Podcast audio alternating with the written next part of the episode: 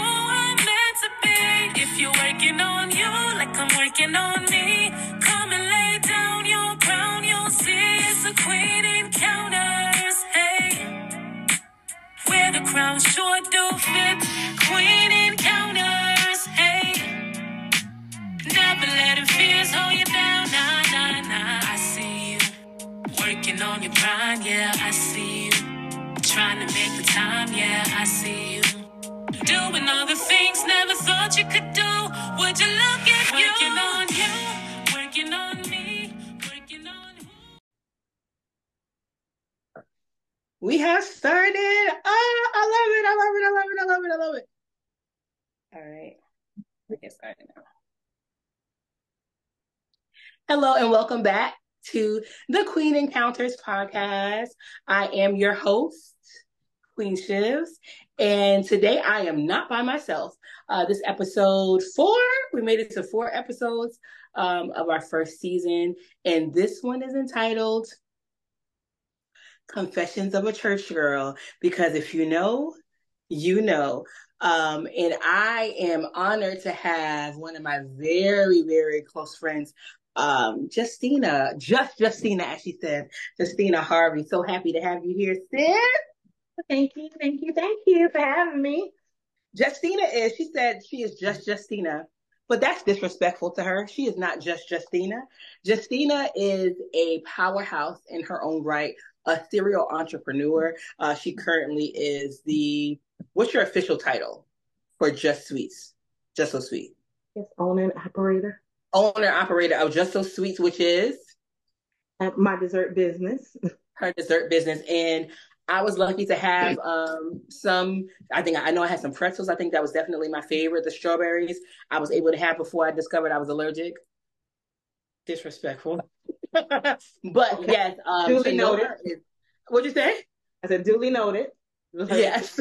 Um, but to know her is truly to love her. I'm honored to have known her as long as I've known her.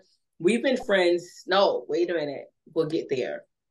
We'll get there. But so she we'll be talking today about um just what it's like being a quote unquote church girl. Um both of us were I was gonna say born and raised in the church. It feels like born and raised for the church. I was there from six months six months is when we started going to church as a family. That I I was told, of course, because I don't remember. But um, what about you? Oh, I was actually born and raised. Born and raised. Yeah, yeah, yeah, yeah. Okay, born and raised. That, that- that- so we were. That's very very clear. So um, before we delve into our topic, what we like to do, what I like to do on the podcast is give an opportunity um, to give way to our title, the title of the podcast, Queen Encounters. I have encountered some pretty dope women, and um, our paths are not the same. Sometimes it's the same, but um, it's always interesting to know how we met and how we got to where we are today. So we were talking the other day about our meeting, how we actually met.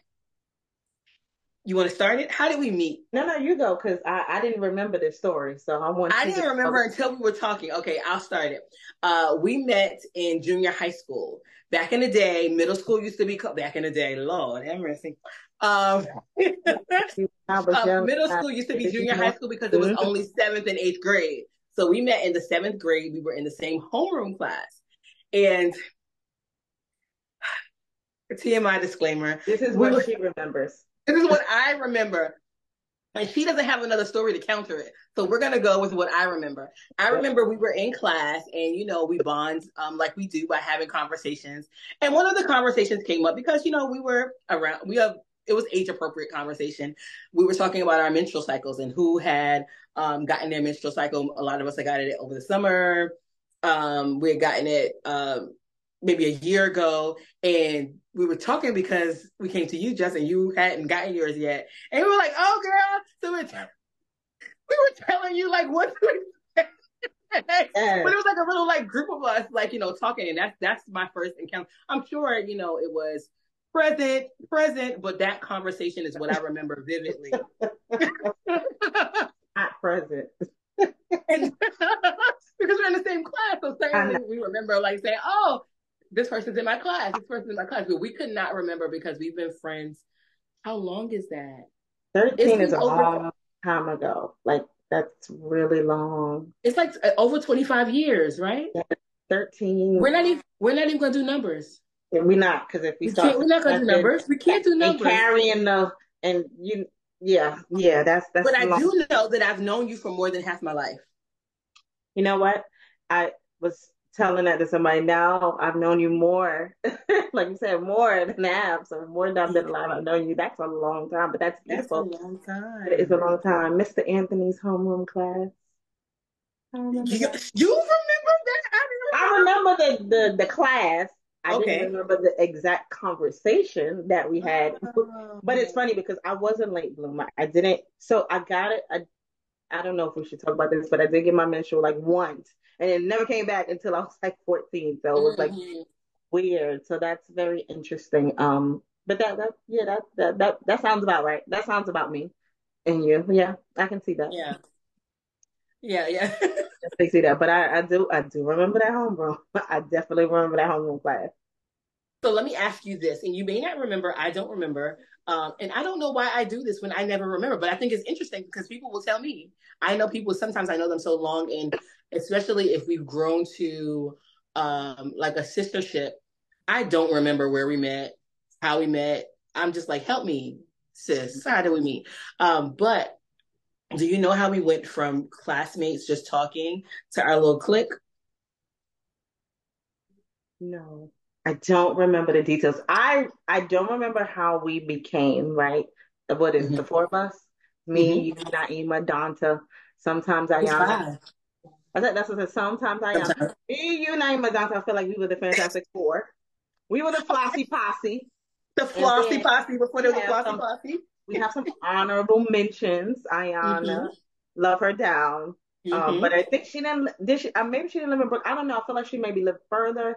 That's why she Okay. was always around.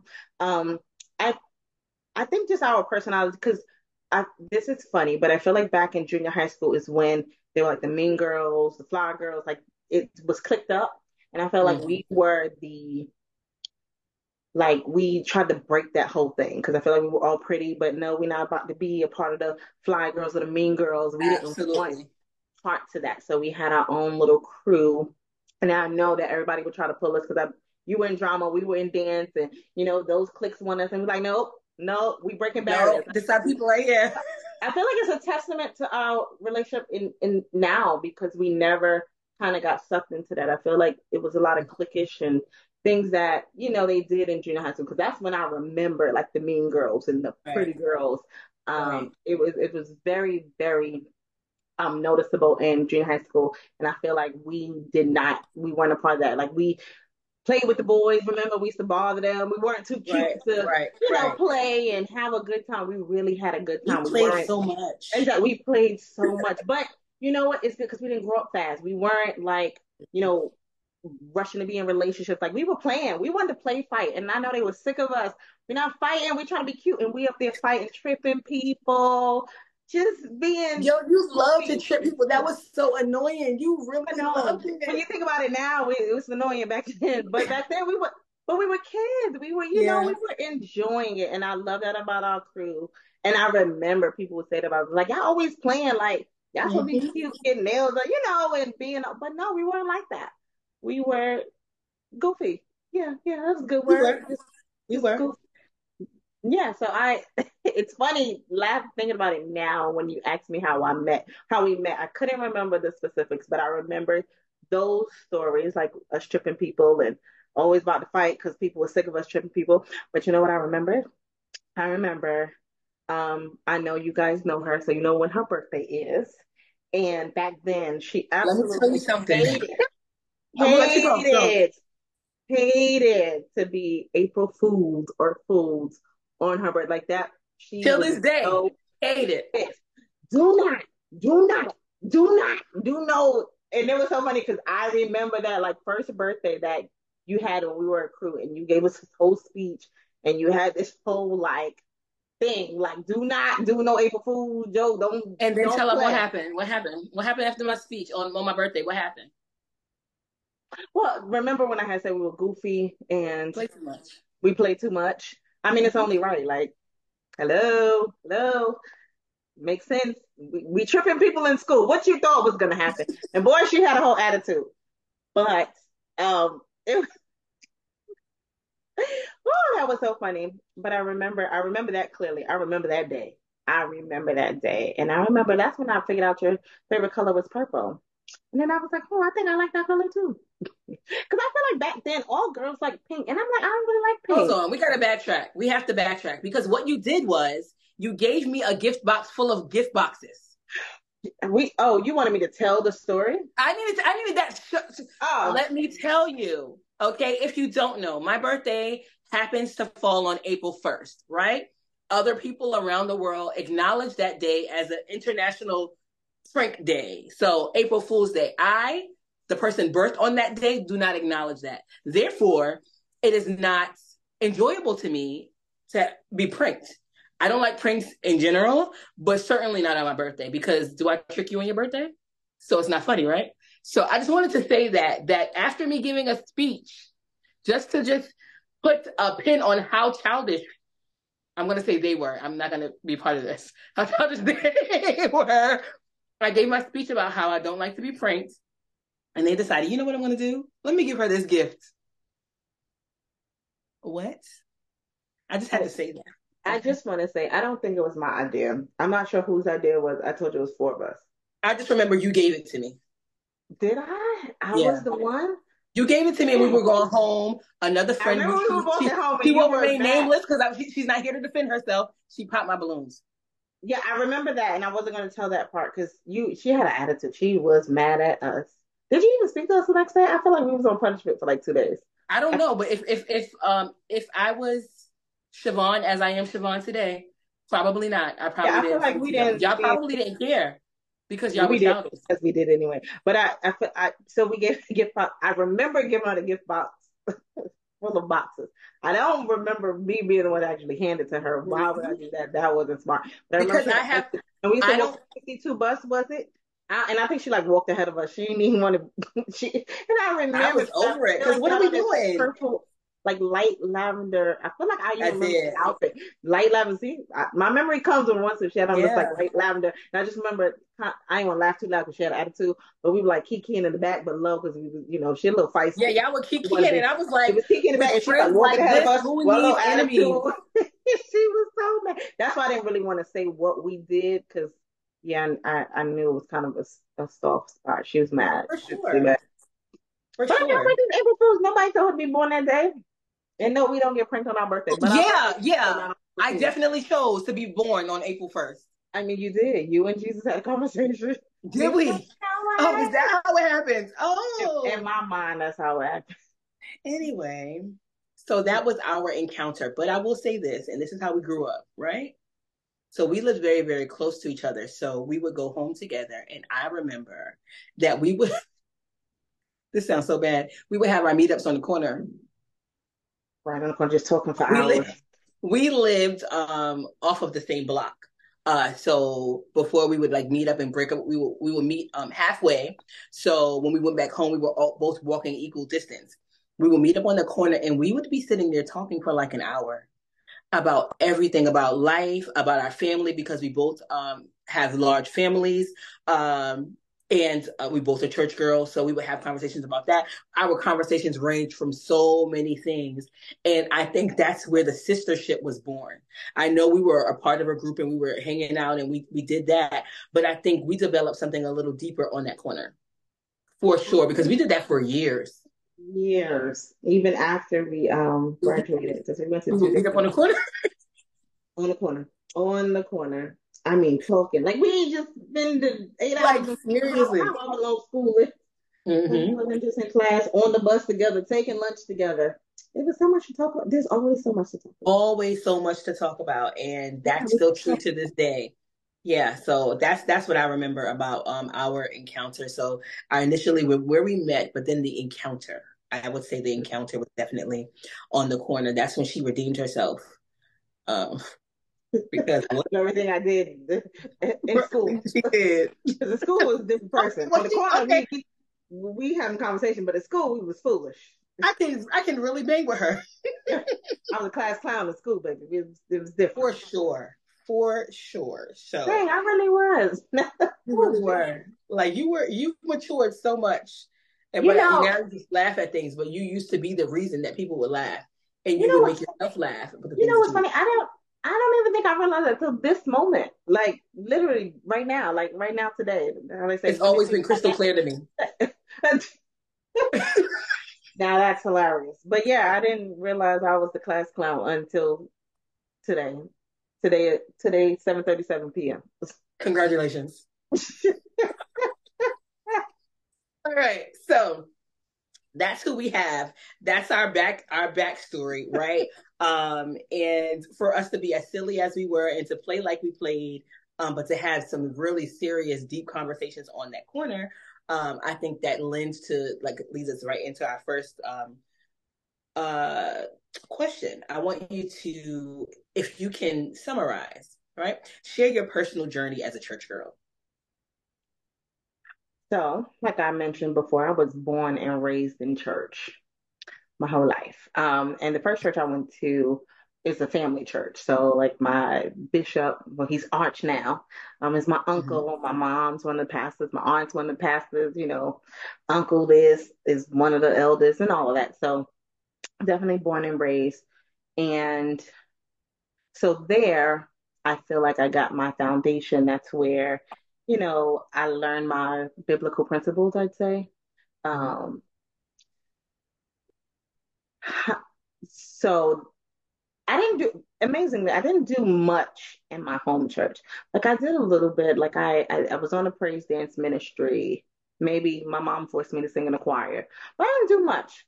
Um, but when I left home and I moved to Virginia for a little while and I joined other churches, that's when I really did a lot in church. I re- so I came from, you know, um, my church in back home. It's pretty decent sized church. Like I'd say like a, you know, good mid sized church, 300 people, two, 300, something like that.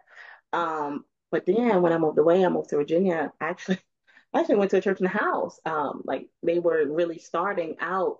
Um, and I did everything. So I came from not doing too much, knowing, learning a lot, and you know, forced to go to Sunday school. But then when I left, I did literally everything from, you know, praise dancing to the worship uh, leader to the youth pastor to the trustee. Uh, I did everything but play the drums and the organ.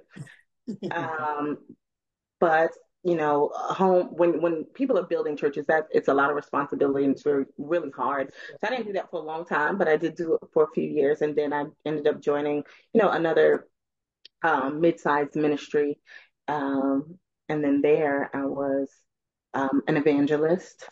Um, and then my church now, I'm on the usher board, so I'm very well rounded. yes, and, you are. Uh, the good thing, so my home church is Pentecostal. Um, when I moved to Virginia, I was Baptist, and now we're non-denominational. So not only um, you know, have I done a few things? I've also been to, you know, different denominations. So it's, you know, I feel like I can speak to a lot of different things um, because I didn't stay in one church my whole life. I've been, you know, big churches, um, house churches was literally in somebody's living room to, you know, uh, mid-sized churches. So kind of all the way, um, you know, I've been all around. I've done pretty much a little bit of everything. Um, so yeah, yeah, I can, I kind of, kind of could talk about a lot. so, yeah, yeah, for sure. So, um, I mean, I'll I'll share just a little bit um, of my journey. Uh, I was definitely raised in um, a Baptist. I was raised in a Baptist church, um, but that I would certainly say that was my foundation. Um, that is where I developed uh, my gift of speaking because I think when I was two, I delivered the welcome. And then from there, I was doing the welcome. I was on every board, choir, usher board, junior missionaries, Girl Scouts. So every Sunday was accounted for. First Sunday, missionary. Second Sunday, with the Girl Scouts. Third Sunday, with the ushers. Fourth Sunday, we with the choir. Uh, and what I love about the foundation that gave me, I wasn't afraid to speak. And when I look back on it, I'm so grateful that we had a space uh, for us to be and to grow. Uh, so um, I'm grateful for that because me being in the setting allowed me to make a decision on my own at seven um, to get baptized and then make another decision at 14 to um, dedicate my life um, to Christ and like accept him at knowing uh, knowing more than I did at seven, of course. Um, and from there, it's just been this journey. But it's definitely been a journey, and I I now say I am a church girl with my chest poked out. Um, but before, I didn't have to tell you because you knew. I would ball up my fist, and people like, "Put your little church fist down." I'm like, I try to say a little cuss. They be like, "That don't even sound right." I'm like, uh, uh. and then I so desired to be something else because um, I I felt like there was a box I was in for being a church girl. I couldn't step outside the box. Certainly, that meant there were no mis- there was no room for mistakes at all. I was held to a higher standard. Um, for sure. From some people, I was held to a higher standard than the people's uh, people have for their own children. They were like, I'm like, oh, and I wasn't a PK. So I'm like, what what are we doing here? What's happening? But I I lived a life very very similar as far as like the responsibility I think that I, um I had. Uh, so um yeah, one of the things that inspired this particular thing is because I've lived a life where um in the Bible the story of the prodigal son I've always lived the life of the son that stayed. So now I'm staying and I got an attitude because if you don't know the story, two sons, one son decided, you know what, dad, I know you got some money for me. Go ahead and get that to me because I'm gonna go do my own thing. So you give me what's due to me. I'm gonna do my own thing and whatever. He goes, lives a life, of course, blows the money, whatever. Then he finds himself like in the lowest of lows in the slums, and then come he comes to himself. That's the scripture that always gets me. He comes to himself, and it's like, hey, I can just go back to my father's house and I could be a servant. I don't even have to be a son anymore. I can be a servant. And then he comes back. When he comes back, the father welcomes him with open arms, um, pulls out all the stops for him, has this big feast for him. And then the son that stayed has an attitude like, yo, you never gave that to me. I've been in here the whole time serving you. Like, what's really good? And I've always kind of lived my life from that standpoint. But then when you become the one that leaves mm-hmm. and does their own thing, then you're like, God, I thank you so much for grace. That's, you know, so I've been on both sides of it. And um, I think it's important for people to know because I used to feel um, shame. I used to feel not convicted. Another word. All I have right now is shame, but I used to feel bad for being human. I'll say that for being human.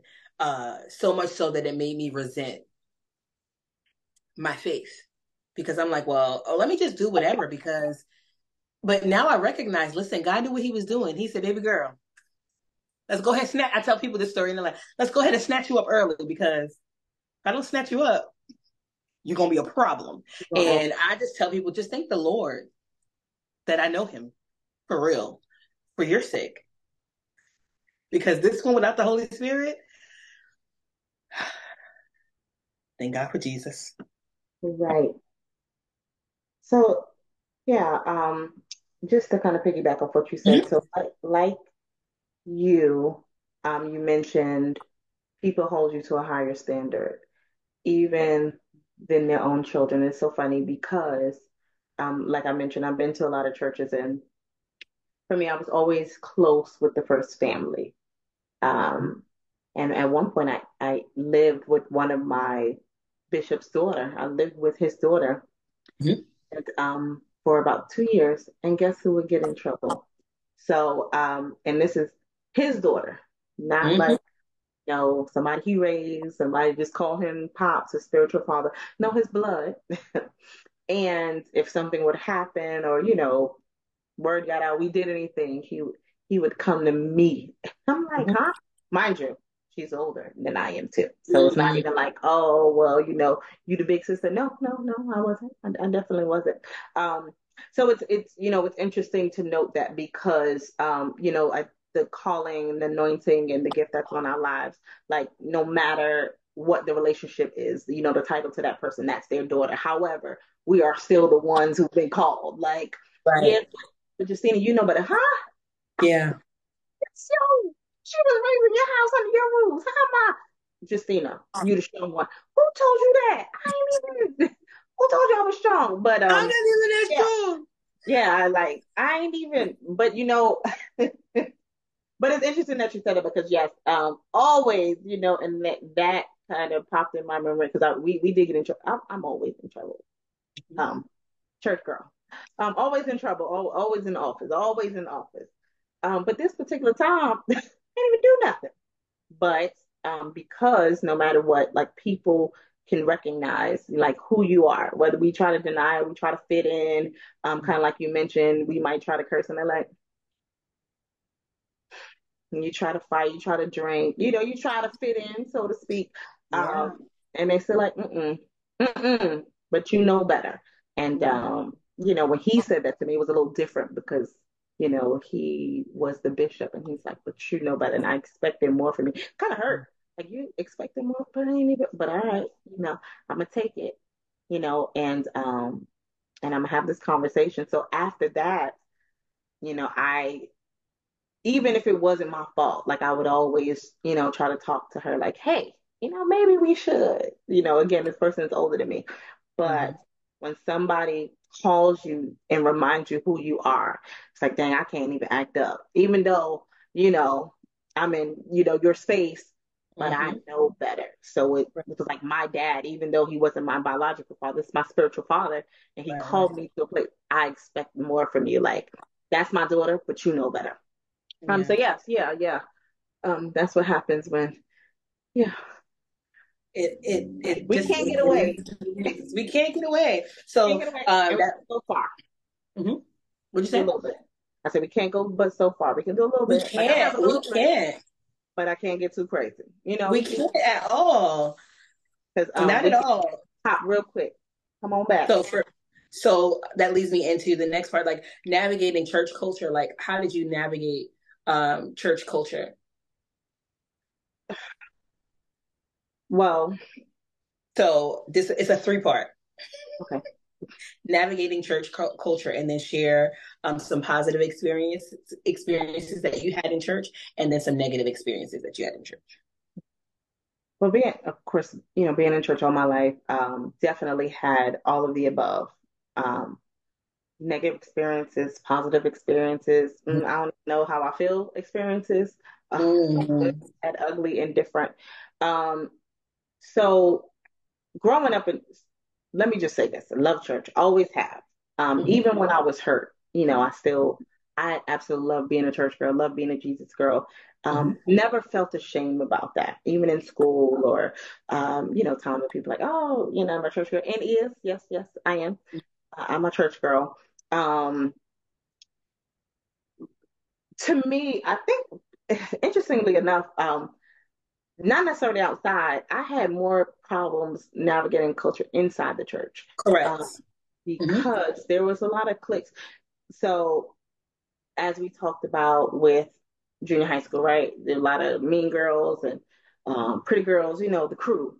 I felt like there was that in church. There was a lot of cliquish. Like if you could sing, oh, you know, you're on the, oh, you know, she's so anointed, or the people who were popular, or you know, people who I'm gonna say anointed. I'm not gonna say talented. I'm gonna, I'm gonna be nice. Um, anointed. You know, they they almost didn't give other people a chance. If you didn't fit in, you didn't right. really get a chance. You didn't get an opportunity. So I I dealt with that a lot. Um, mm-hmm. and then in my home church, so because I grew up there and we were a big family. Unfortunately, in New York, you know, big family you know, we didn't have a lot of money. So I felt like sometimes we were treated a little funny. And then my dad wasn't in church. My mom was, my dad wasn't. And then, so it's eight of us, same mother, same father. And my brothers, once they got older, they didn't really come to church. So people kind of treated us like that, like, oh, you know, they hood kids, you know, we from the hood or whatever. So I feel like they didn't always receive us. You know how they say at home, kind of like Jesus, you won't always be received. Mm-hmm. That's why I didn't do much. I did dance because I don't think I had a choice. I think my mother made me. And I did sing on a choir, but I, I wasn't able to really speak. I didn't have that space. I didn't, I could because the teaching there was absolutely top tier. Mm-hmm. Um, so I had word in me and I had a lot of knowledge. Because one thing I can say about that, my home church is, oh, the word sound, sound doctrine but I didn't really feel like I could use that because we weren't really well received. They didn't give us opportunity, or I don't know if they really believed we could, and if they did, I don't just be honest. I don't know if they really, I don't want to say cared for us, but um, we didn't really have the space. I wasn't as appreciated maybe that than I think I could have been. So when I went out, when I went away, that's when you know I began to speak and you know, do more things. Um, and I think, like they say, strangers will treat you better sometimes. So I was more welcome. Yeah. Um, you know, welcome with open arms. Just like I said, I live with my bishop's daughter. And they allow me in the house, and you know, um, things like that. Um, and even, so, you know, you get accepted, and they love you, and all that thing. And then, so once you do get received, then there's also that culture where you can do good, but don't get too good, right? That's still in church you do good, but not better than them. So when people do see your gifts mm-hmm. and talent, because um, at first you're shy, you don't really yeah. know. And when you yeah. become, I don't want to say confident, but when you know that you're walking in your anointing or you're walking in what God has assigned you to and you're fulfilling your mm-hmm. purpose, you don't always like that either. Like, oh, so oh oh, so she can preach. Oh, mm-mm. now you know you have to deal with that culture. You know the the Oh, she doing too much. Oh, she just trying to be seen. Oh, she trying to be cute. Oh, you singing, you dancing, you this. I'm just trying to be used. Whatever he has, I'm just trying to be willing that I can. Absolutely. You, then you have to deal with that. Oh, you do. Oh, you just trying to be in everything. You just trying to be. No, I'm just trying to be used. You know, I'm just trying to fill the need. I'm just trying to help out. Um, so for me, I'm saying all this to say, when you have that fight to you know, first you're not necessarily received and then you are received and then you get to this level and then people start, oh, you just want to be seen. Even if you brush it off, it's a seed planted, right? Mm-hmm. So for me, a lot of that hurt mm. to grow up in my family church and not be used and then to finally be used. And now that I am being used, oh, now we don't like it. So I dealt with a lot of cultures and had to overcome a lot. But that seed today I'm literally just getting healed from having to navigate through all these different terrains, so to speak, and having to deal with all of that. Cause, because I didn't know that those seeds were planted because I thought okay. I'm not listening to them. I'm doing it anyway. But right. I though I was doing it, I was second guessing myself in my head, like, oh, am I doing too much? Am I trying to be seen? Well, no, I won't leave this on. Let somebody else. So I started to shy away thinking, you know, I was pushing back, but now I realize that I allowed those people to plant that seed right. and impacted, you know, how I navigated and then how I came to this church. And I don't not being an usher, um, because there's nothing wrong with that, but that's all I want to do because I don't want to do too much because I don't want to. Yeah. So you kind of, um, so that's that. Um, however, I will say I, I, I still love being in church. Um, one because that community you can't get that anyway. You know, everybody in the same place with the, for the same reason to praise, worship God, and you get that. You definitely get that encouragement. I know one thing. Every time I leave, I'm always uplifted, always encouraged, and I, have gained some great sisters, some great mentors, and one great thing. I've had some great amazing teachers, amazing spiritual fathers. Each church I've been to, I still call them my spiritual dad. Like all of all of them have been amazing um, spiritual fathers um, that I would actually call a spiritual father. Right. Uh, so definitely love that. Um, love going there. you know, I love everything about church. Love the music. Um, love the word.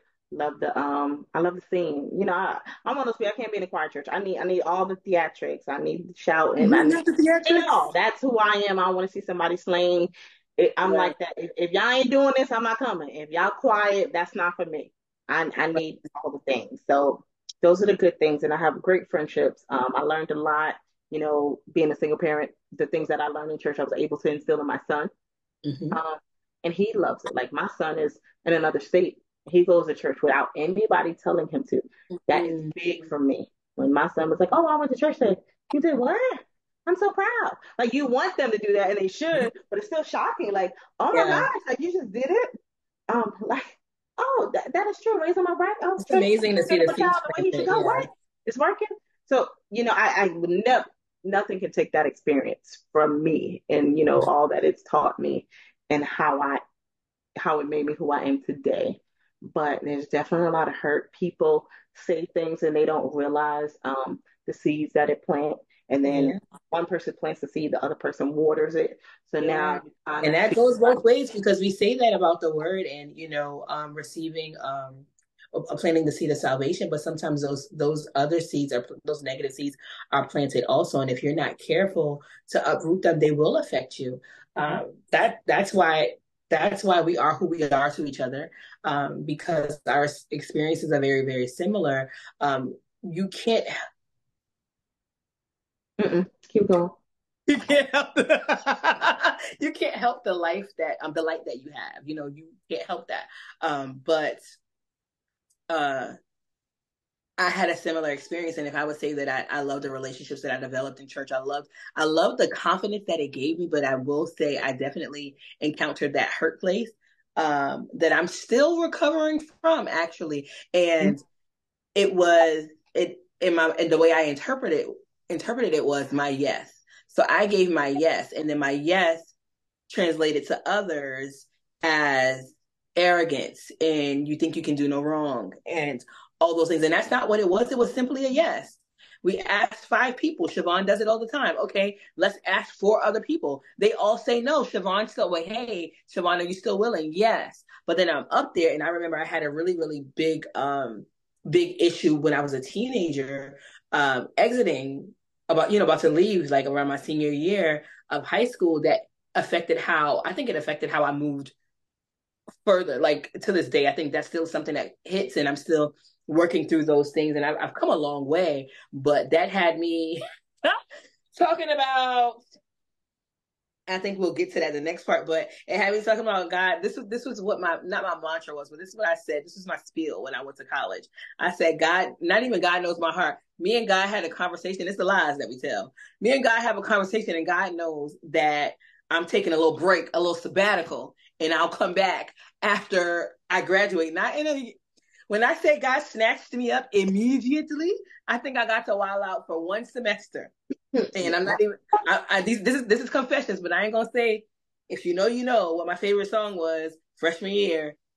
It wasn't nothing holy about it at all, and they were shouting like that. Oh, your song is on, and I would act crazy. Not crazy. I wouldn't, because I was still. I still had, you know, once it's in you, it's in you, and I wouldn't go too far. But I would say that um I definitely was living a life um in my, my freshman year, and I remember um I don't want to get too far into that. Uh, but that was definitely a, a, negative experience. And I think I hit that at different places because I know what was in me. But it was like one thing about church culture that was negative for me is that I'm learning protocol. Like, what's protocol? Uh, are we, you know, I was born and raised in church. So my um, pastor that um, baptized me um, and for my childhood, I'm like, hey, how you doing? And like, I'm very, very comfortable, very comfortable. And then, you know, being in spaces where there's like a distance between you and the pastor, and you have to go through different people to talk to the pastor and, and all those things. And what that did for me, it was like, you know, um, and each, I've had different phases where you were talking about with the startup, um, startup churches where I was in the inner circle, so to speak, um, and part of the leadership team.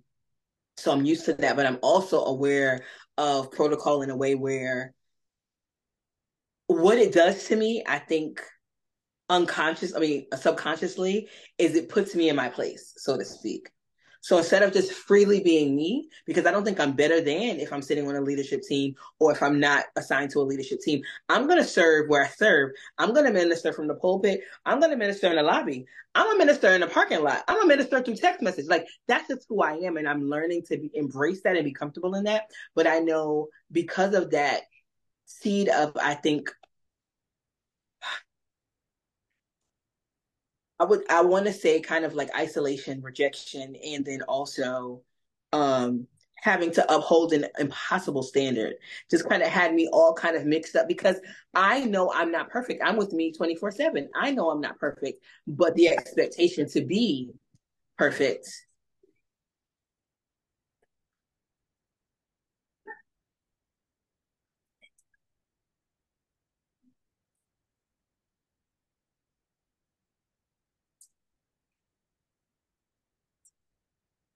Okay, sorry.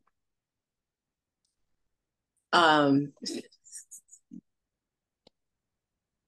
let me just say, like, being a mom is really, really comical. Okay, having to be responsible for humans is really comical. Anyway, but um, I would say that's kind of a combination of my um my positive and my negative um experiences. Um, that what it did for me in a positive light is it gave me a foundation. It gave me a voice. I know I know what I can do and who I am because of what I was allowed to experiment with, right? Um, and then on the other side of it, like any other place, let me be very clear about this, like any other place, right? Because people love to say, well, I don't come to church because blah, blah. all right, all right, we your boss get on your nerve, your coworker get on your nerve, what you gonna do? Go back to work the next day. So I never subscribe to that. Definitely take the time that you need, but I'm definitely not saying what I'm saying to say, oh, look at that. But I just know that people are human and people are people. And one of the things that helped me the most to understand this with the people are people is that um, the church is a hospital, right? We're not, we're expecting people to come there and be all together. And that's a whole lie because people are people. And if we saw people as people, we would then be able to give them the grace that they need when they, sh- when they show their humanity. You know what I mean? If there's something that's happening that's not um, in alignment with the word of God and not even in alignment with the, with what the person may have professed or proclaimed, and then we're praying, you know what I mean? It makes you less quick to judge. And then let that stuff spin around and hit you, and you're like, oh, so this Okay, and then people have give you know give you grace, but that's that was kind of the biggest lessons that I learned that people are people, including people who sit in seats of spiritual authority, pastors, elders, um, deacons. Um, they they are people, you know. So um, that helps give some balance to it for me. But I think if we're being honest, if you've been in the church or if you've lived life you know? I don't want to take heat off of the church but like if you've lived life you know but we're gonna definitely ride to the wheels fall off because kingdom kid for life so um we're not gonna do too much on the church okay? But um understanding that not too much not too much on the church. So that's kind of um that for me. So let's um go here. So how has your faith evolved over the years? Um so for me, um, I think, you know, when you're young, you depend on like your mama's prayers, your grandma's mm-hmm. prayers, you know, those that come before you. Um, for me, like you, when you move away and have to be on your own, it's a whole mm-hmm. different faith. It's a whole different kind of, you know, prayer life and all that that you have to have. Because I, you know, I moved away I moved out of my parents' house when I was 18, and then I moved to Virginia at 21, and I had a son. So, you know, being out, I used to always say like, um, in the wilderness, because I'm away from home, away from you know my my pastors and those people that I knew could get a prayer through. Mm-hmm. My faith, I what we used to say in my church, crazy faith. Like my faith is crazy. Yeah. My faith, yeah, is, yeah. You know, I tell um, and you know, Siobhan knows like I you might as well say I was in the military. I've lived in New York, I've lived in Virginia, and now I'm living in Charlotte. A lot of people, you know, we laugh, but a lot of people can't do that. I've lived in three pretty much major cities, and I've been able to establish myself in all three. That takes a faith beyond, you know, that you can think. My faith is big, and not only do you know I live in Charlotte now, so I'm even further away from home. but I, you know, work a full time job and I have a business and I have a son in college. And I think mm-hmm. sometimes we, myself, don't really see that. Like somebody really had to tell me, like, you know, people don't do what you do. That's not normal. You lived in Virginia and you were successful. Going back home and you were successful. Now you're in Charlotte, you were successful. There's something about you that separates you, and that is my faith. Right. My foundation, um, like I said, was my home church, and it taught me that when I came on my own, I knew how to pray. You know, I knew how to get a word through. Um, so when you move to, I think anybody, you go through, um, you know, transition, transitional periods, it's going to touch your faith. And I've, I've transitioned, okay? I've transitioned yeah, yeah. From New York to Virginia, back to New York, and now to Charlotte. And, um, but I thank God I am going to be 40 in three weeks. And as yeah, you are. I'm going to be 40 in three weeks, and my son is going to be 21 in September. And I am so excited. I know sometimes we shy away from our age and, you know, our kids' age, especially if they're old as mine. That goes to show you I was fresh. Uh, needless to say, it's to my testimony. Um, you know, I survived, and I and I'm, you know, my son is in college. He didn't even want to go to school. He said school was for suckers, and now my baby's in college. He's he's just, you know, um, he did. Um, but to see that, and not only to see that, like I just told you guys before, he's going to church on his own. He lives states away. He's about ten hour drive. Um, nobody told him he went by himself. My faith, my relationship, you know, and my prayer life has gotten my child to that. You know, people can talk all this good stuff, but if your fruits don't speak for you, my son is my fruit. so if mm-hmm. your fruits don't speak for you, yeah, you can say all those things that you want. Um, but I'm so thankful, and I'm just in a uh, a place of gratitude now as I get ready to embark on this new journey. And it really makes you go back and just think about all that God has brought you through and all that you've come from and just really mm-hmm. appreciative of where you are. And as I look around, I know I complain, I don't have this and I'm not where I want to be, but I'm grateful for my today. I'm grateful yeah. for what I have and what he's brought me through. And, um, you know, just having the faith you know, to believe I came out here on a dream. I literally dreamed that I was going to be in Charlotte and I moved. Really? No job, no man, no family. I had a dream. No job, no man. no family. And I had a dream that I moved to Charlotte and I did that. I took mm-hmm. my son. He was 13 at the time. Um, mm-hmm. and I was working at Geico and I've worked at Geico for thir- let me not mix it, maybe 10 or 12 years. Yeah.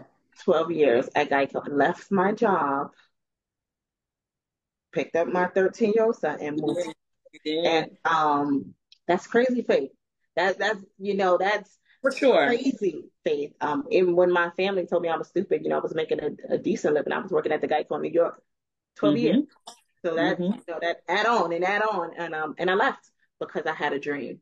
Um, mm-hmm. and I and here and I'm here now and I and I thank God for where I am. You know, um, it's just amazing. Sometimes we really got to sit back and see like you know, I really, you know, I did it.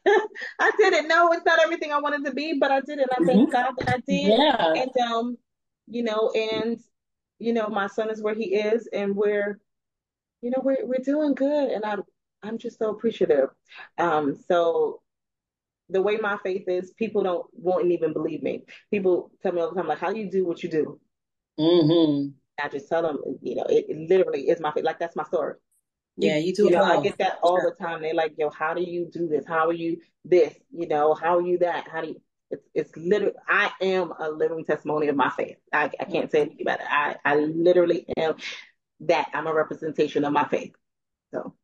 Yeah, I like that. Um, if I needed to um answer that, I would say, um, my knowledge of the word evolved as um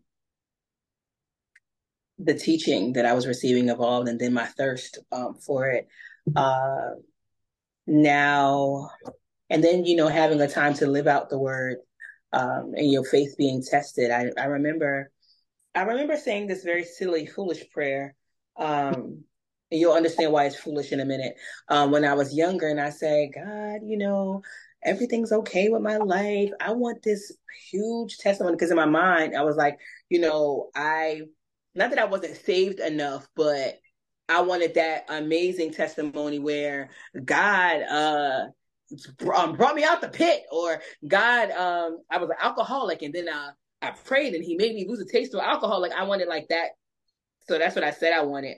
But as a result, God was like, "Hold on, baby, I got something for you. Don't don't even worry about it. Don't even worry about it."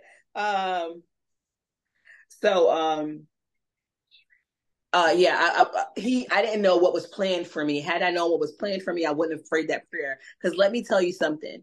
Um, I know that God hears my prayers by different different ways. There's one thing that used to happen when I was in college, and this is after I got my life. Right, I got snatched right up, and um, so I told you freshman year I was living my life. Mm-hmm. And um, but it was only first semester. Second semester, I was like, God, I'm gonna go to church. God, I'm gonna go to church. All right, I'm gonna go to church. And I missed church that day. And then my gospel choir at my church, um, my, no, my church at my school, they were having a concert and they were singing the song. they were singing the song in the sanctuary. You know that song and you know how long that song is. I promise you, by the time they got to their last Yes, Lord, for the rest of my days.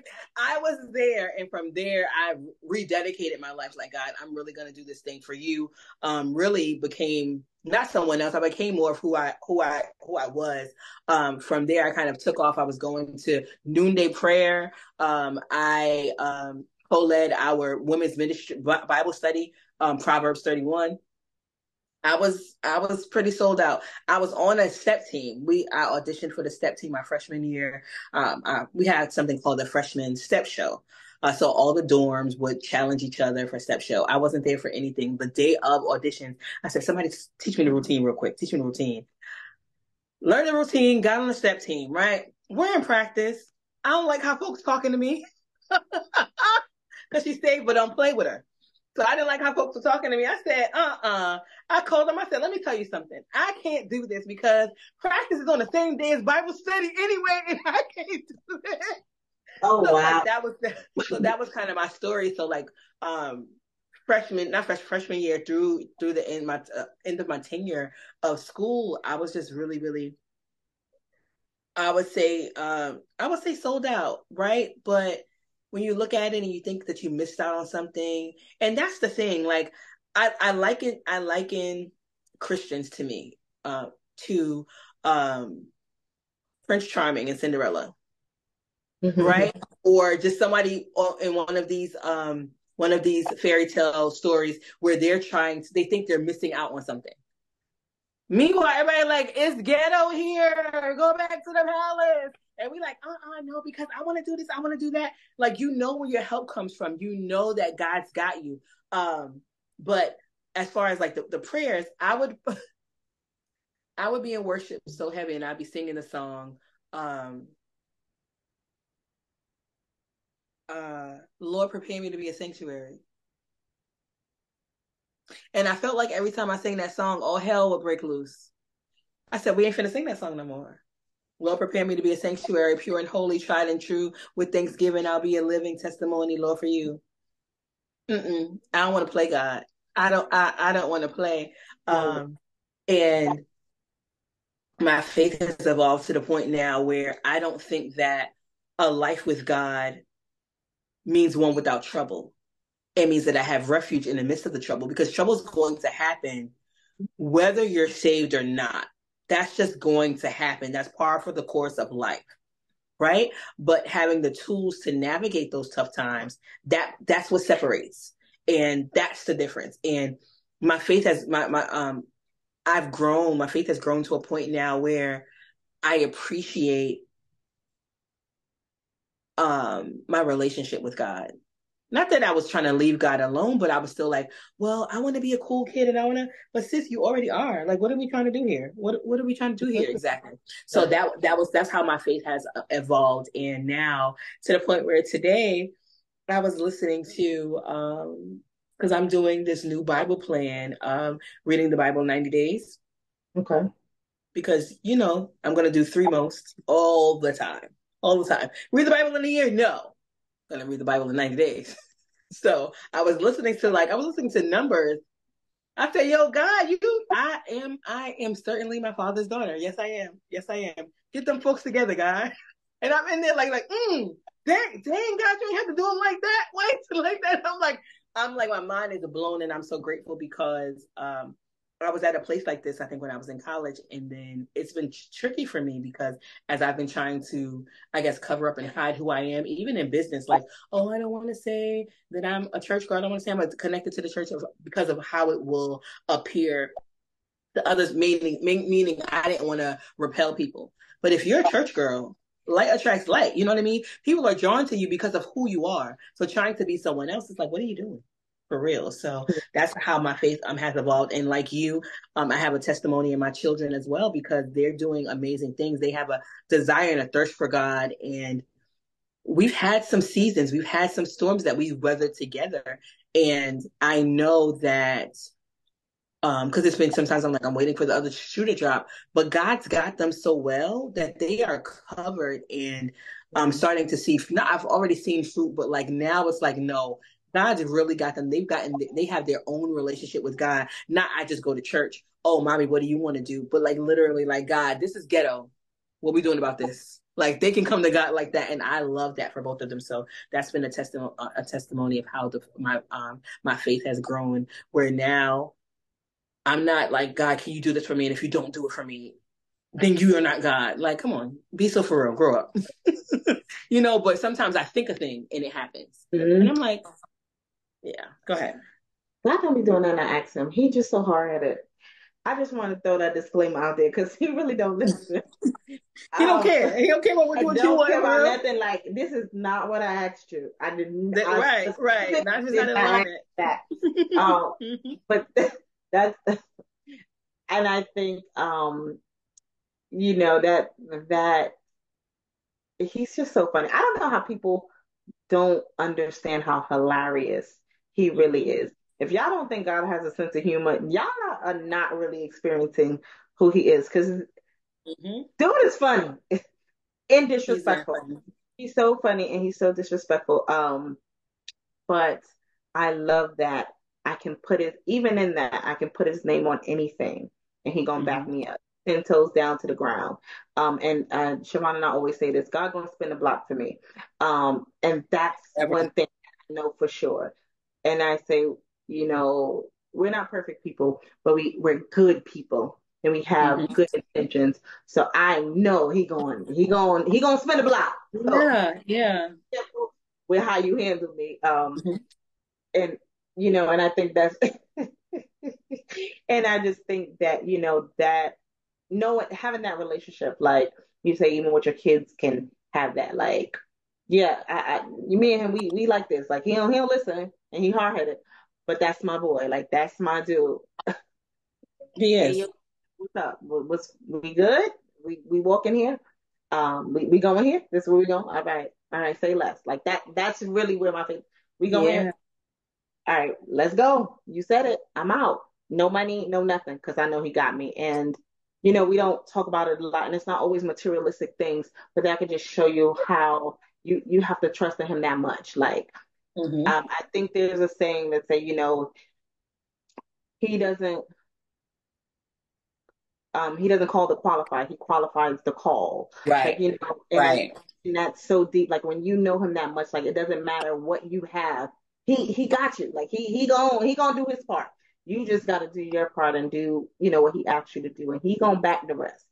And that's kind of how our relationship is. I know he gonna back me. I'm gonna right. have and I'm gonna do it. And I know that's literally how I live my life. And people always be like, "Yo, you you crazy."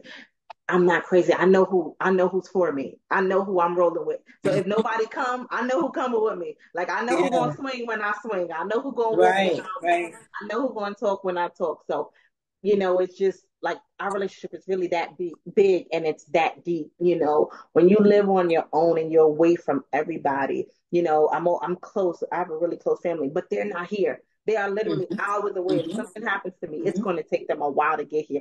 I had no choice but to have a relationship, and I know that he took me away from my comfort zone, and that's how I got strong. Like people say, you're strong. No, I I became strong because I had to.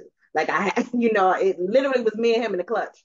You know, I used to say all the time, um, you don't know that Jesus is all you need until he's all you have. Like he literally was all I had for seasons.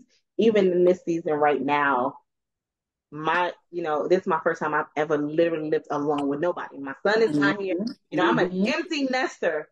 Mm. I look good. I look good for my age, but I'm an empty nester. Yeah. You know, um, but to be in this place and to have that safety net because our relationship is like that. Like, you know, it's not easy to live alone, to live far away from everybody. You know, my mama is over 10 hours away. My family, Siobhan, all of them, they're far. Mhm. They're literally far. Um, but I know, like, you know, who I'm with. So whatever move I make, you know, whatever I do, like, I know, like, he got me. Like, we good, you know, wherever I go, whatever room I, you know, walk in or whatever city I go to next, so, you know, I'm always ready to move. Whatever thinking- city I go to, that pull up on me. Right. Like I, you know, he coming. You know, he coming. Like that's our relationship. That's our bond. That's, you know, that's who I roll with.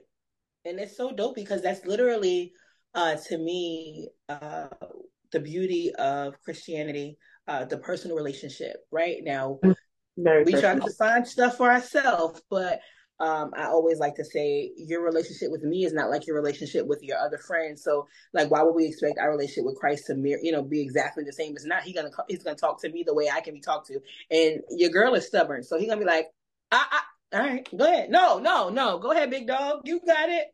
And then I Mhm. come back like, okay, that was that was hot, right? I told you that Mhm. was hot. Oh, oh, okay. It was feeling like hell over there. Yeah, hell is hot.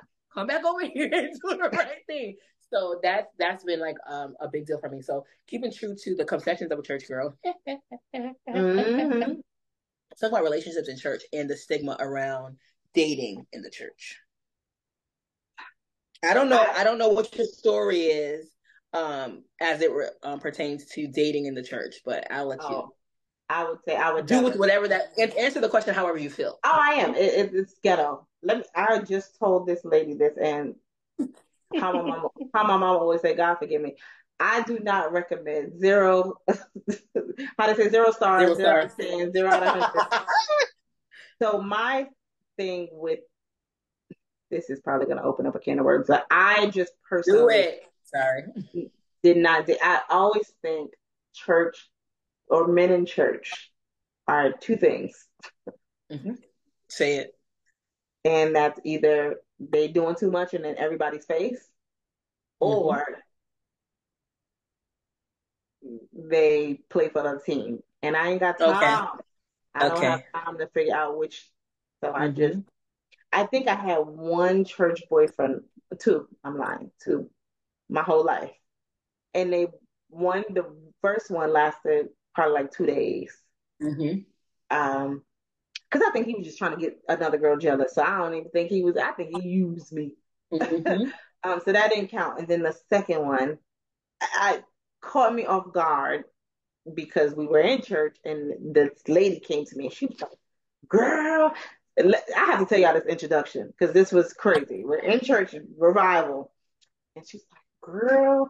My homeboy think you are the bomb. He like you from your head. I mean, she really put on, and I was looking at her like, "What is happening? Like we are in service." She was like, "Your hair, your shoes. He just like everything about you." And I'm like, "Oh, what what is happening right now?" Like, I don't know that because now I don't even know if I can worship. Like, I, you know, I've been trying to get into the service. That's another Yeah. reason why I did church. But anyway, so ended up being the drummer. She was the uh, the guest singer. Um, Mhm. we called it the guest because it was revival, a guest worship uh, team, praise team. She was the Mhm. lead singer, and it was her drummer. Do not recommend. Needless to say, another week, and he didn't go to my church. That that was one thing I did not do. Now that's one thing I did. I did not date in my church because I'm very serious about my worship. I'm very serious about my church time. Like I don't be playing that. Like I don't be wanting to keep in church. Like well, sometimes you got to because church is foolery too. However, like I love my worship and I didn't and I never want anybody to kind of take that away from me because I feel like this is personal. No matter what, you know, if you like somebody, you like, are they looking at me like you Mhm. shout different? I don't, I don't want to taint that. Like I want to Mhm. shout if my Mhm. eyelash Mhm. come off I want it to come mm-hmm. off of my, you know, mascara running, whatever. Like I want to be able to shout. I want to be able to lift my hands. I want to be able to be free. That's it. Free to worship. And I feel mm-hmm. like sometimes having a relationship in church can kind of paint that kind of, you know, make you feel like, is he looking? I don't look at me because I want to, I want to, I want to do church stuff. I want to be all in. I want to be zeroed in. I want to be zoned in. That's my time. You know, that's my refreshing time. Me getting my energy, my encouragement. I don't want somebody to taint that. And then the other things I said, I always, because uh, men in church, they be doing a lot. That is my thing about dating. I mm-hmm. always wanted to bring somebody into church, or if he went right. to another church, um, we could maybe, you know, decide that later on. Um, but I, you know, I never really wanted anybody so churchy, churchy too. Like, yeah. I needed like a reformed Christian, like a little, little yeah, booger, but who loves they found God late in life. right, right, right. I need a little thug on me. Right, I, I, I did, I did. So you know, like I said, I, am born and oh, raised in church, but I am from the hood, you know, mm-hmm. and and you know, we I was in the streets. I was in church and I was in the streets. So that side of me, yeah, that side of me is still, you know, that side of me. But so yeah, I need I need a little bit of that. I, I need a, a, good balance. You know, I, I need. Agree. So that I that, that, I I never really did it. I literally those two times, and neither one of them went to my church. Right. And um, yeah, cause now. Yeah. So for me, I didn't think I had a dating in church story until I realized that literally is my story. right. Cause yeah.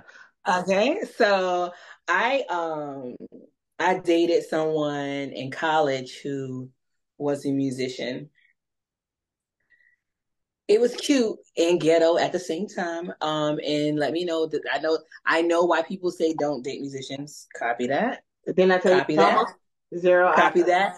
Zero. So the second person um, I dated in church, I was a guest speaker at um, at, at their church. Was guest speaker at their church. I was speaking for their their children's youth day, um, and they were on the drums this particular day. They were on the drums. Was I checking for them? No, because I'd learned my lesson about musicians. What are we even doing?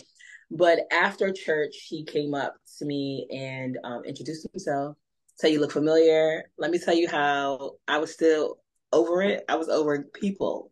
I was over people. Um, and we exchanged numbers and like clicked, like we really clicked, had a really, really dope time, vibed the whole summer. Um, just over the phone, like getting to know each other and everything. And that was great. And um, our relationship blossomed from there. We went to church together. We worshiped together. Um, it didn't impact our it didn't impact our praise um, or anything like that. Really, really vibed. And um, that's the person I married. So um, almost 20 years later, here we are. so that's my dating history. like I really dated in a. I had no clue. So yeah, how about it? Anyway, um, let's slide on past that. Anyway, um, let's say um, I want to ask this question: How has your church involvement impacted your community? Well, I guess technically, because I go to church. you know, I always say this, and I make a joke. I said because I live here. the people it's say my community it's is safe because I'm here. Um, and you know what? I'm laughing, but I, I definitely feel like it's some truth because I'm here. Mm-hmm. They can't do but so much. I can't be shooting out here. Mm-mm, my daughter over there. Um, I do. I didn't get to do it this year because I was I was really sick.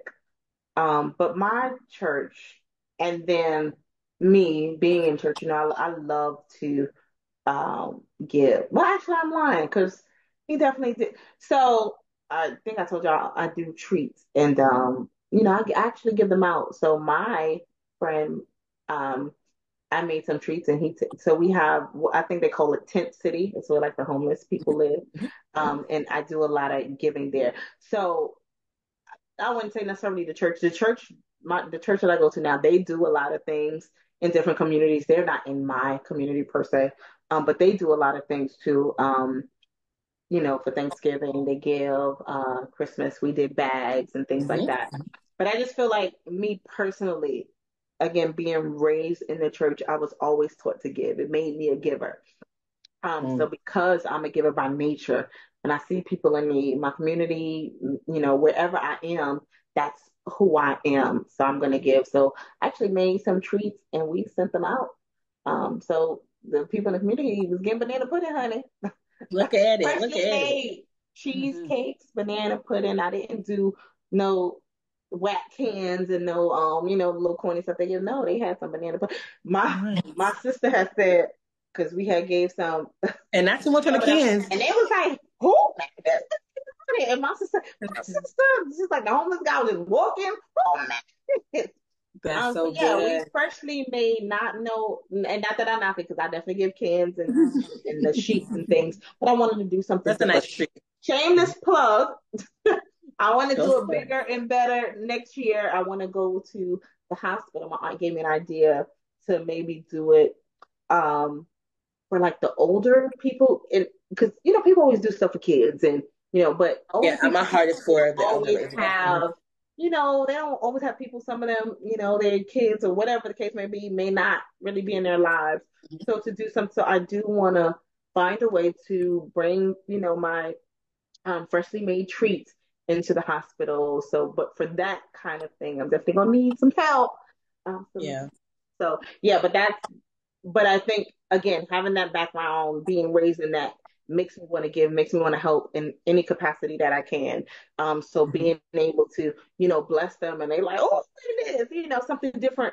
And now even wanting to do it on a different level, a higher scale, um, you know, that's all from um, being in a place that helps you want to give, helps you want to do better, helps you want to be mm-hmm. a better neighbor and a better person in the community. Um, so I think, you know, I get that from him. My um pastor now, he always talk about, you know, being a better neighbor because we don't even think about that. Like just being a good neighbor. Um, you know, mm-hmm. my neighbor, she she I cook too. I make treats and she makes um she cooks, but because she's my neighbor, I support her. I buy stuff, mm-hmm. you know, because that's you know who I am and how I was raised. Mm-hmm. So even if they're doing the same thing I'm doing, I'm still going to support because it's the neighborhood, it's the community. You want to see your community thrive. So you know, I make sure I be a good steward of my community. Yeah.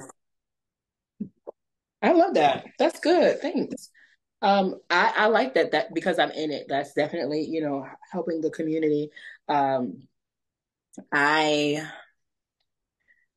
uh, participate. Me, my involvement in church, I think, gives me access to the community. Right, it's a funnel. My church um, that I currently attend has um, so many, so many avenues. Um, definitely giving, right? Giving of my tithes and my offering. That's funds community. Uh, we have some ministries um, that we support overseas, but we do so much in the local community. We have a program called um, Hope Market, um, where we deliver fresh produce to the community.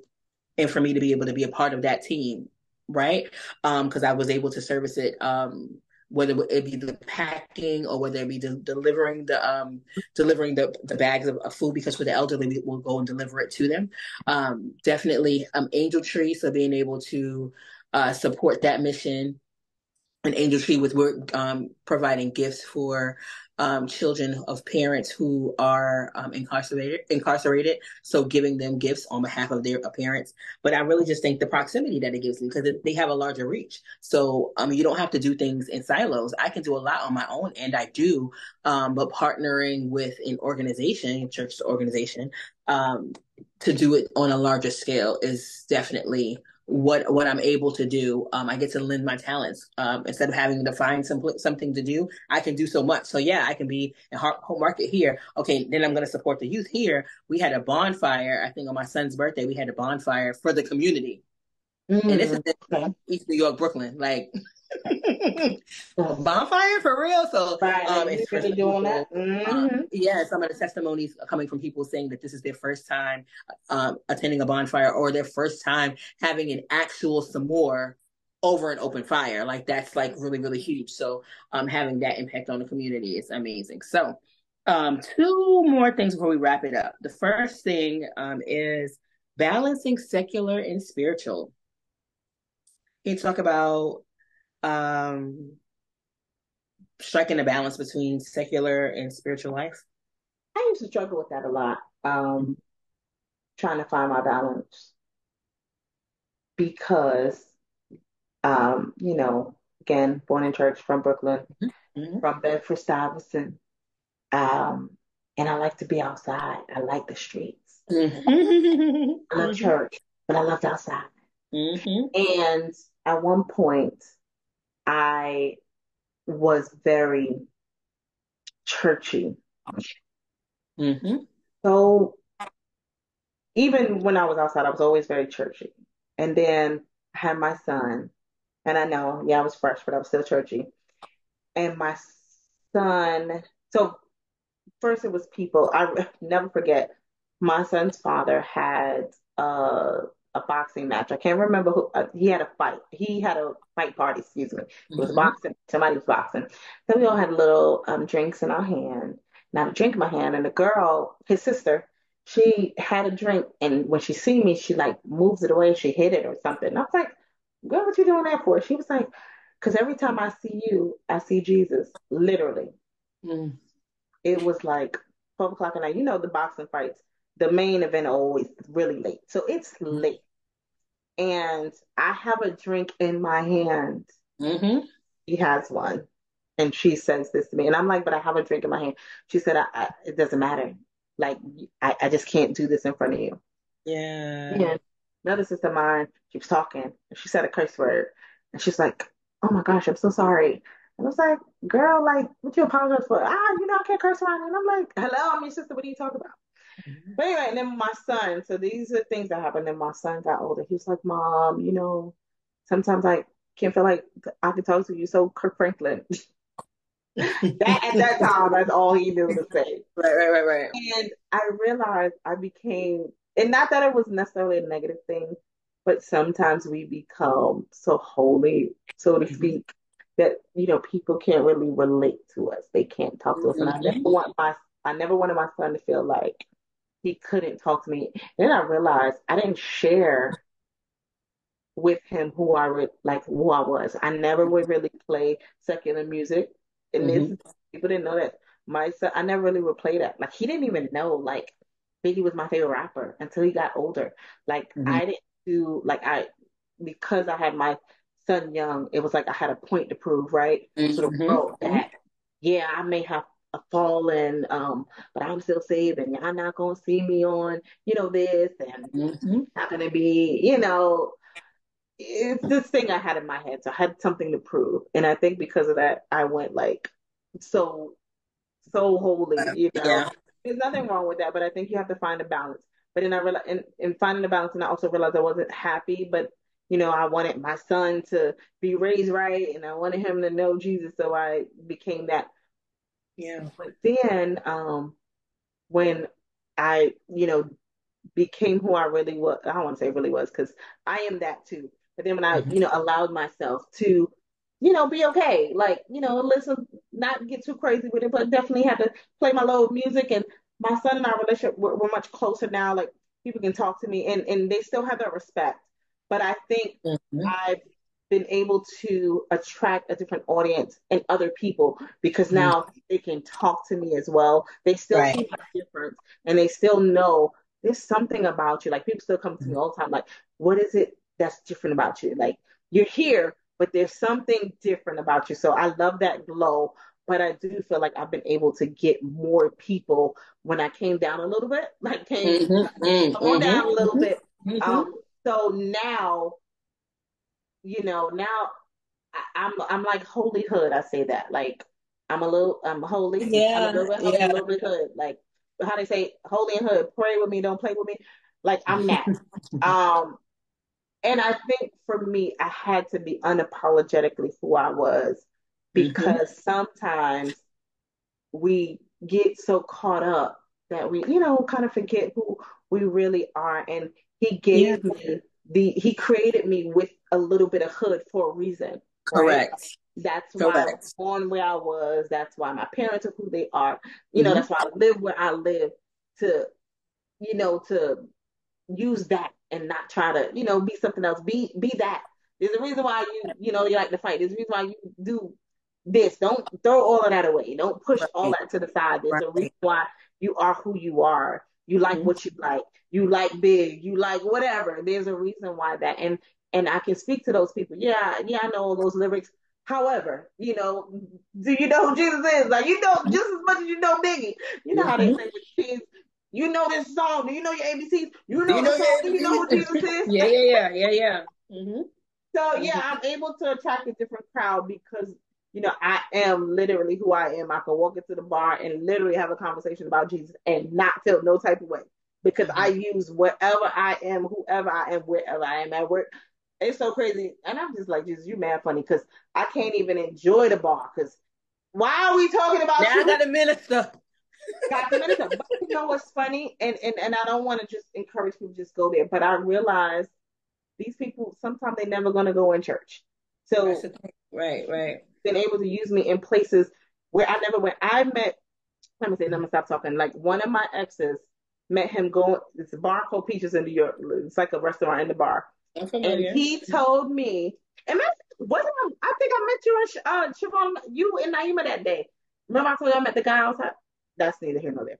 But we were going to Peaches one time, and I met my ex, and he he did not believe he was atheist. He didn't believe, but he always tells me, even today, you're the only Christian that really talk to me. Like as soon as I tell people that, they kind of mm, turn off. You know? yeah. But because again, you come down and you can relate to people. I planted a seed. I may not water it, and your job is not always to water. Sometimes you're just to plant the seed. But to get him to be open minded, like he would literally listen to my conversation because I'm able to, you know, talk and not be condescending. Because sometimes church people can right. kind of get a little snippy and a little condescending and a little snootish because we be on that high. You got to come down because all you're doing is talking to other church people. The point is to get those that are not there. How are you gonna get them if you're only in this place and only in this crowd and you don't take advantage of every opportunity? So whether I'm and not said I'm always in a bar, but even in there, because I'm comfortable in my skin, I I'll tell people, yeah, I'm going to church and I'm going to church tomorrow because I'm comfortable in who I am. I know you know who I am. I don't have to feel ashamed. Oh, you in the bar and going to church? Sure am. I sure am gonna be there bright and early. Yep. Um, yeah. but anyway, and that that always made me feel good because he always said that, like you know, like you're a real one. Like you know, I really respect it because when church people talking, I don't even listen to them. They don't listen to me. I don't listen to them. So you know, knowing that it makes you feel good. Like yo, I, I could talk to any crowd. Yeah, that makes a difference. I, I like that. Thank you um for that because that's it's just true. Um as far as like uh, finding a balance between secular and sp- spiritual, um I w- I knew this from a child and I am conditioning my mind for this now that, you know, I am in this world but I'm not of this world. You know, and that's that may sound cliche. Um it could be, but for me it is an affirmation for me. Um, it is a reminder that when I begin to operate as if this world is all there is, um, it affects everything around me. Uh, but when I remember that I that I'm a you know, I'm a spirit, you know, I'm a spirit being, um, spiritual being, and I live in this body, you know, but to operate and um through spiritual principles is it's still the right way. You know what I mean? Like you're not mm-hmm. doing too much. I used to think I'm doing too much, whatever. But I what I love that where I am now because I had my phase of being churchy as well because it was kind of like oh you know I mean that's all I knew so I, I couldn't be anybody else but that. Um, but I know I was too rigid, and then it was kind of like I was so rigid, and it's like oh Siobhan, you got to loosen up. And then I will loosen up, like, okay, well, um, are you even saved? And then I had to shut everybody up, like, I am who I am, right? And I'm human, um, because I was born in this human mm-hmm. flesh, but I'm gonna walk this thing out. I know I know whose I am, um, and I know who is the author and the finisher of this story of my life. So I'm not the one like you paint your picture, you write your own story. No, not quite like that. We have some liberties, but within the parameters. And for me, I am navigating that balance because um, and I listen, like, wait, there's no way in the world that you are um, studying your word, you're praying, you're um, commit, committed to a church and getting you're in that community and you are allowing God to lead your life and there's not going to be a conviction or something that will come up to a lot to cause you to have a boundary right? No we're not perfect and there's some there's some liberty that we have but we don't take advantage of the liberty that we have. So there are going to be some boundaries. There's going to be some clear cut things that you're not going to see me do. You're not going to see me act a particular way will i do something and make a mistake? And i might you may feel like hey maybe i didn't know her at all. But um understand that that's that's that's humanity. It's not making an excuse for it. But i am not striving for perfection. I'm striving to be better.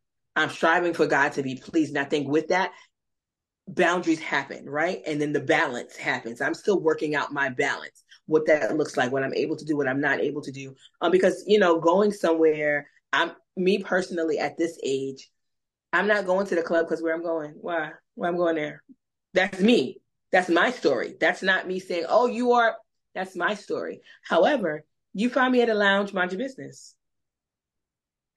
Because that's where I'm, you know, going to go. But you're not going to catch me out there doing something compromising that, um, because that's just not who I am. You know, that's, that's not, as, as the people say, the entrepreneurs, that's not, um, what is it? That's not in alignment with my brand. That's not. That's off brand for me. That's off brand. But like literally for me, um, I think that if you are walking the walk, stress me out. If you're walking the walk, um, if you're walking the walk, then, and when I say walking the walk, meaning you are, you're in a relationship, right? So you're going to spend time with God because you care enough to do so. You're going to be in the word because you care. You're going to worship, you're going to pray, you're going to make sure that you are an example. You're going to show the love, right? You're going to show the love of God, possibly to people who are not lovable or, or not displaying behavior that is lovable. You're going to do that.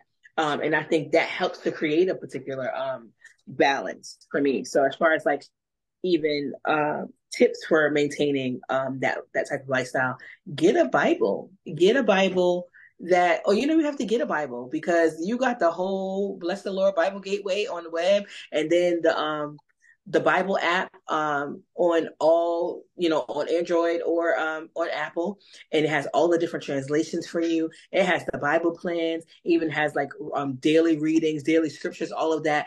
You want to you want to condition your mind and your heart. You want to um, um, um, go through the Romans road to salvation. You know, um, definitely uh, if you hear this podcast, wherever you hear it, write a question, send a DM, do whatever you you know need to do because I'm trying to tell you, life is life is better here. Life is better, you know, with God. So that's my confession. That's my confession as a church girl that life is better with God. So I'll toss this last question out to you.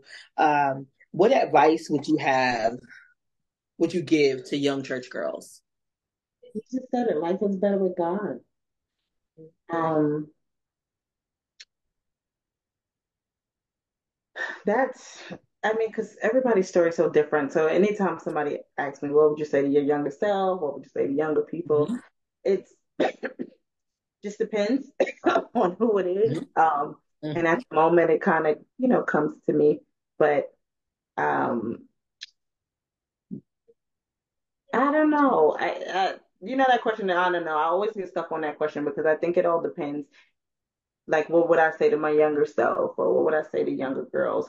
I think mm-hmm. the best thing I probably probably would say is like what helped me just know know the word for yourself. Mm-hmm. Um, mm-hmm. Definitely know the word for yourself. Study for yourself. Um, I get that's always a tough question, but I think know the word for yourself, study for yourself, and um, listen to that small voice, that still small voice, because it would keep you out of a whole lot of trouble. And trust that mm-hmm. still small voice. If it tell you don't go, don't go. If it tell you leave, yeah, honey, leave. Um, because even like you mentioned, you were two when you started. Even at a young age, I didn't do everything. I couldn't do what everybody else. Matter of fact, there we go. Couldn't do what everybody else was doing. Don't be afraid to not do what everybody else is doing. I don't care how they if everybody else jump off off the roof. Whatever they're doing, it's okay to stand out. It's okay to not go. It's okay to be different. Um, you know, we had all the friends, but we still stood out. We still had a different bond, and and you know, and that's okay because we had a lot in common, and you know, that was obviously our foundation. But be Mm-hmm. okay with having maybe one friend that understands you, or even if you're your only friend, like be okay with that. It's okay to be different because sometimes trying to be like other people will get you in a lot of trouble, Yeah. and and have you making decisions that will still you'll be paying for it in your 40s and 50s. So definitely don't be afraid to be alone. Don't be afraid to stand out. Listen to that small voice. Definitely go with God. Pray for yourself and know Him for yourself. I like that. I like that. Um, what advice would I give? I would say know that you know, meaning uh, you say it to yourself until you know that you are on the winning team. There's no other team better than this. If you're loving, um, trusting God, this is the team that you want to be on. Uh, don't wait until you get older to realize you were already on the winning team and you was trying to trade to a team. And then um, I would also say that say that every part of you is valuable. You may not see it right now, but every part of you is valuable, and submit to God the parts of you that you don't see the value in and then ask God why you were why He created those parts of you so that um, you can then begin to appreciate and God can use it. Appreciate those parts and then God can use it. So those would be my two biggest takeaways. And um, not only is every part of you valuable, but then also um, every part of you is valuable and give yourself grace. Mm, that's a good one. Just because you're a church girl does not does not mean that you are the standard or the picture of perfection or a pedestal to be held up to because people will love to put you love to put church girls on a pedestal just so they can kick the ladders once you up there. Like that's just absolutely ridiculous. And I've just seen it time and time again. And what that does to someone who has a pure heart, um, it makes them feel like the voice in their head that tells them that they weren't good enough is true. Mm-hmm. We go left. So that's what that's part of the seed planted that we were talking about earlier, um, and that damage. So that's what I would tell a young girl. Um, and finally, we've come to the end of our podcast. But I like to end um each podcast with dropping gems. So um, if there's a final thought that you have or something that you want to give the listeners, um, this could be in and just for context, this can be in addition to what we shared with young girls. This could be um, someone who's looking out, who's like, "Well, I'm not a church girl, so I'm not." Whatever the case is, this could be um, anything, just a life lesson, a life quote, whatever you have. We want to know what you what you got. What you got, Jess? What you got for us? you know these questions off the top. I'll be having to think. Um, I guess the um what I would say is sticking to the topic, being a church girl. Um, you know, even through all the ups and downs,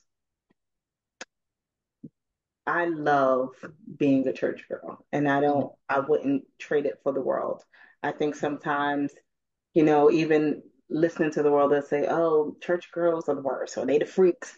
You know, we have so many nicknames and bad reputations. Mm-hmm. Mm-hmm. Um, but I love who I am, you know, and I love somebody literally just asked me when I went to church, it's like, Oh, you going to church? Why do you like going to church? And I explained to them, there's something about being in the midst of people like minded that you mm-hmm. can't get, even though we can have church in our house. That's what we say, right? Oh, I mm-hmm. am the church, but you need your community. Do not let this world separate you from that community. We need each other. We need each other. And we're getting to this place where everybody's trying to be, I don't need nobody. You need somebody. Yes. So don't be afraid to love on your community. Nobody's perfect. Siobhan mentioned earlier, um, the church is a hospital. Um, there are sick people there. We're not making an excuse for them, but let's not be so quick to walk away, to turn our back as soon as something happens. We're bashing them. Let's cover one another. Let's love one another. Let's um, appreciate and really unite more than ever before. I believe the church is at war um, at large. Um, so the church girls are needed. Um, you know, we church girls unite. you know, we're at a place where we're really at church war. girls unite. Yes. We're really trying to, they're trying to divide us, bring us down, and expose the church. So, this is not the time to run. It's not the time to hide. This is not the time to be on the fence. Um, how they say, uh, you know, God doesn't like a double minded man. You, you have to pick, you got to pick a side. You either mm-hmm. for it or you're against it. And I think just now it's time to pick a side, time to stand up, the time to, you know, decree, decree and declare. We we're so quick to post the bad things that the church is doing, but I wish we would start right. really highlighting the good things and you know just come together and um you know really embrace that community and just pray for the church, pray for church girls, pray for church pray for boys. the church. Yes, that church. was a word in itself. Pray for the church. mm-hmm. I love that. Thank you for that. Uh, what would I? I'm going to go back to what I shared with um, a young church girl, and this is just for anyone uh, that every part of you is valuable. You may be living through the ugliest part of your story right now, but I want to encourage you that every single part is valuable. Nothing is wasted. And if you want a scripture to hold on to that, I'll give you Philippians 1 and 6 that says, being confident of this very thing that, this is a new living translation that I'm reading from, from being confident of this very thing that he which hath begun a good work in you will perform it until the day of Jesus Christ. And that is a scripture that I'm standing on in this season because I am still walking through one of the ugliest parts of my story. And um, I just believe that um, what is the scripture? Another scripture. Um, being confident in this right thing. Uh, that I will see the goodness of the Lord in the land of the living. Bless the Lord. There's a blessing for my there's a blessing for my seed, and there's a blessing for generations behind me. But I am going to see the goodness of the Lord in the land of the living. So absolutely. Um, but yeah, but just thank you so much for taking the time out. I threw this on you. I said, sis, I'm talking about let me throw the title at you. Confessions of a Church Girl. I need you on it. You was like, first you was trying to play like you was shy. Anyway, but I'm so glad for your yes I called you out. My bad. Did. Um, but I thank you for your yes. Um, I just pray that anyone who needs to hear this, this podcast would get into the ears of anyone who needs to hear this because um, we are a testament of God's grace, um, God's favor over our life, what God can do with the ugly parts also, um, because it hasn't always been pretty for either one of us. So um, I'm just hoping that you know anyone who comes across this podcast can be blessed, um, that people's will rededicate that they will be Team Church Girl, Team Kingdom Kid, gang, gang, gang, gang. So, gang, um, gang. absolutely. So, thank you so much, Just. You know, I love you so much. Love you too. Peace out. Thank you. Later.